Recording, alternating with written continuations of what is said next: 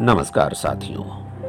Podcast के इस channel से मैं मोहम्मद इसाक खान आप सभी को अपने और अपने समस्त साथियों की ओर से आपको हार्दिक बधाई देते हैं ईद उल फित्र, यानी मीठी ईद की। ईद उल फित्र, यानी ईद का त्यौहार। अगर मैं अपनी बात कहूँ और बचपन की बात कहूँ तो मैं रोज़े रखने के बाद ईद के दिन नए कपड़े के लिए ललायत रहता था।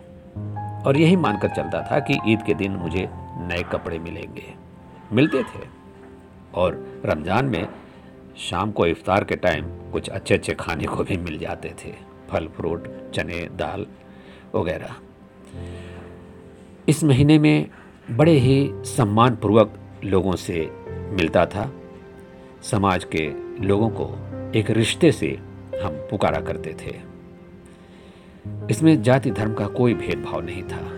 जिस तरीके से हम अनवर चाचा, खलील मामू इस तरीके से पुकारते थे, वैसे ही हम त्रिवेणी भैया बच्चा राम भैया, खिलावन, काका इस तरीके के रिश्तों से ही हम पुकारा करते थे उनसे भरपूर प्यार मिलता था और वो मानते थे, जानते थे कि ये रोज़ा है, इसकी हिफाजत करो, इसकी इज़्ज़त करो और इसे सम्मान दो।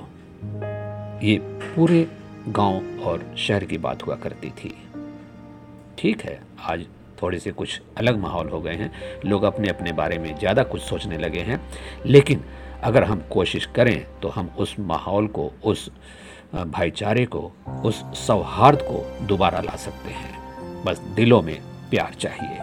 और इसी प्यार को जगाने के लिए ईद जैसे त्यौहार को हम मनाते हैं। ईद का पर्व खुशियों का त्यौहार है। वैसे तो यह इस्लाम धर्म का त्यौहार है, लेकिन आज इस त्यौहार को लगभग सभी धर्मों के लोग मिलजुल कर मनाते हैं। दरअसल इस पर्व से पहले शुरू होने वाले रमज़ान के पाक महीने में इस्लाम मज़हब के मानने वाले लोग पूरे एक महीने का रोज़ा रखते हैं।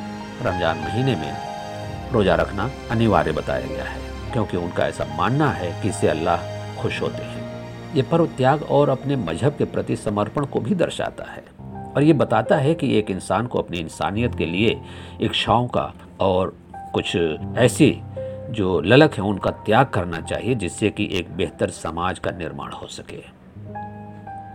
ईद उल फित्र का निर्धारण एक दिन पहले चाँद देखकर होता है। चाँद देखने के बाद उससे अगले दिन ईद मनाई जाती है। सऊदी अरब में चाँद एक दिन पहले और भारत में चाँद एक दिन बाद, ये एक भौगोलिक प्रक्रिया है। दिखने कारण दो दिनों तक ईद का पर्व मनाया जाता है। ईद एक महत्वपूर्ण त्यौहार है, इसलिए इस दिन छुट्टी भी होती है। ईद के दिन सुबह से ही इसकी तैयारियाँ शुरू हो जाती है। लोग दिन भर तरह तरह के व्यंजन पकवान बनाते हैं तथा नए कपड़े तो पहनते ही हैं। ईद के बारे में अगर गहरी जानकारी की ज़रूरत है तो हम बताते चलें कि मक्का से मोहम्मद पैगंबर के प्रवास के बाद पवित्र शहर मदीना में ईद उल फित्र का उत्सव शुरू हुआ था। माना जाता है कि पैगंबर हज़रत मोहम्मद सल्लल्लाहु अलैहि वसल्लम ने बद्र की लड़ाई में जीत हासिल की थी। इस जीत की खुशी में सबका मुँह मीठा कराया गया था। इसी दिन को मीठी ईद या ईद उल फित्र के रूप में मनाया जाता है। इस्लामिक कैलेंडर के मुताबिक हिजरी संबत दो यानी 224 ईस्वी में पहली बार करीब 1400 साल पहले ईद उल फित्र मनाया गया था। पैगंबर हज़रत मोहम्मद सल्लल्लाहु अलैहि वसल्लम ने बताया है कि उत्सव मनाने के लिए अल्लाह ने कुरान में पहले से ही दो सबसे पवित्र दिन बताए हैं, जिन्हें ईद उल फित्र और ईद उल जुहा कहा गया है। इस प्रकार ईद मनाने की परंपरा अस्तित्व में आई। ईद का त्यौहार सबको साथ लेकर चलने का संदेश देता है। ईद पर हर मुसलमान, चाहे वो आर्थिक रूप से संपन्न हो या न हो, ये सभी एक साथ नमाज़ पढ़ते हैं और एक दूसरे को गले लगाते हैं। इस्लाम में चैरिटी ईद का एक महत्वपूर्ण पहलू है। हर मुसलमान को धन, भोजन, कपड़े के रूप में कुछ न कुछ दान करने के लिए भी प्रोत्साहित किया गया है।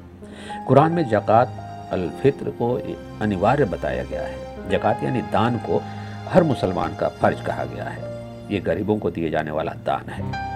और इससे यही होता है कि जिस गरीब के पास खाने को नहीं है, पहनने को कपड़े नहीं हैं, वो अपना इन्हीं दान के ऊपर इंतज़ाम कर लेता था। तो इस तरह से एक खुशहाल समाज का अस्तित्व सामने देखता था। दरअसल ईद की शुरुआत सुबह के दिन पहली प्रार्थना के साथ ही हो जाती है, जिसे फजर की नमाज़ हम बोल सकते हैं, जिसे सलात अल फजर भी कहा गया है। इसके बाद पूरा परिवार कुछ मीठा खाता है। वैसे ईद पर खजूर खाने की भी परंपरा है शुरू में। फिर नए कपड़ों में सज कर लोग ईदगाह या बड़े खुले स्थान पर जाते हैं, जहाँ पूरा समुदाय एक साथ ईद की नमाज़ अदा करता है। प्रार्थना के बाद ईद की बधाइयाँ दी जाती हैं। उस समय ईद मुबारक कहा जाता है और अपने समाज, देश की समृद्धि हिफाजत और उसके स्वाभिमान के लिए भी दुआएँ मांगी जाती हैं। इस तरह से हम सब ईद मनाते हैं। तो ईद हम सब के लिए एक ख़ास त्यौहार है। हम ईद मिलन का उत्सव भी मनाते हैं, जिसमें कि हर तरह के लोग, हर तबके के लोग इसमें शामिल होते हैं और एक दूसरे को बधाई देते हैं। मिलजुल करके एक नए समाज का निर्माण इससे होता है और समृद्धि आती है, सद्भाव बढ़ता है। इसी कोशिश में एक बार फिर से हम आगे बढ़ते हुए आपको बधाई देना चाहेंगे। आपको और आपके परिवार को ईद का त्योहार मुबारक हो। ईद उल फितर की बहुत बहुत शुभकामनाएँ।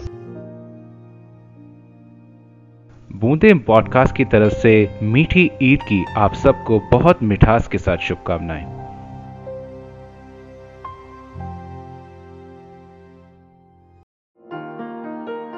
Appreciation can change a life. Your support and appreciation is all we need. Support us and be our patron and get a chance to be a part of our exclusive fan base show. Log on to www.patreon.com slash Boonde Podcast and show your love and support. Link available in the description.